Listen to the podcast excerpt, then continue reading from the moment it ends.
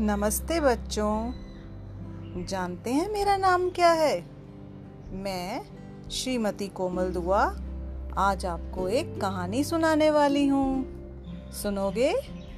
चलो तैयार हो जाओ। एक बार दो राजाओं के बीच में युद्ध हुआ।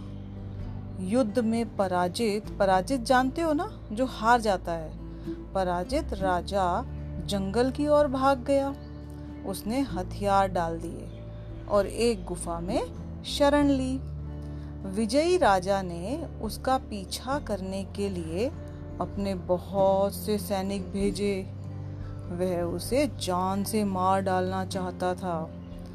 पराजित राजा बहुत ताकत और हिम्मत से लड़ा था, पर उसकी सेना बहुत कम थी। बहुत थोड़े से लोग थे उसकी सेना में। दुश्मन की विशाल सेना ने उसकी छोटी सी सेना को हरा दिया। मजबूर होकर उसे अपनी जान बचाने के लिए जंगल में भागना पड़ा। वह बहुत दुखी हो गया और हिम्मत हार बैठा। एक दिन उदास होकर राजा गुफा में अकेला बैठा हुआ था।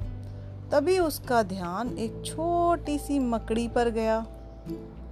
वह गुफा की छत के एक कोने में जाला बुनने की कोशिश कर रही थी।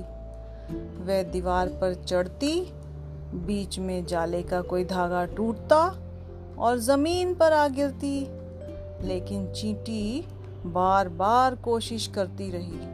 आखिरकार चींटी नहीं, मकड़ी।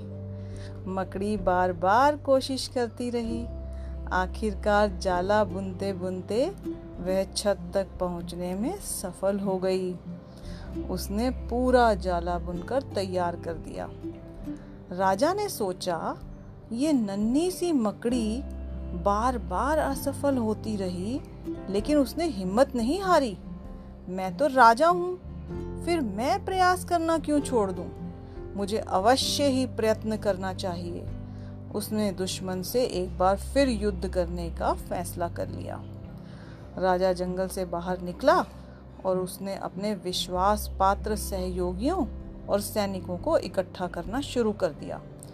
सभी सैनिक आ गए और उसने एक शक्तिशाली, विशाल सेना खड़ी की और फिर उसने अपने दुश्मन पर चढ़ाई कर दी और वीरता पूर्वक लड़ा। आखिरकार वो राजा जीत गया। धन्यवाद।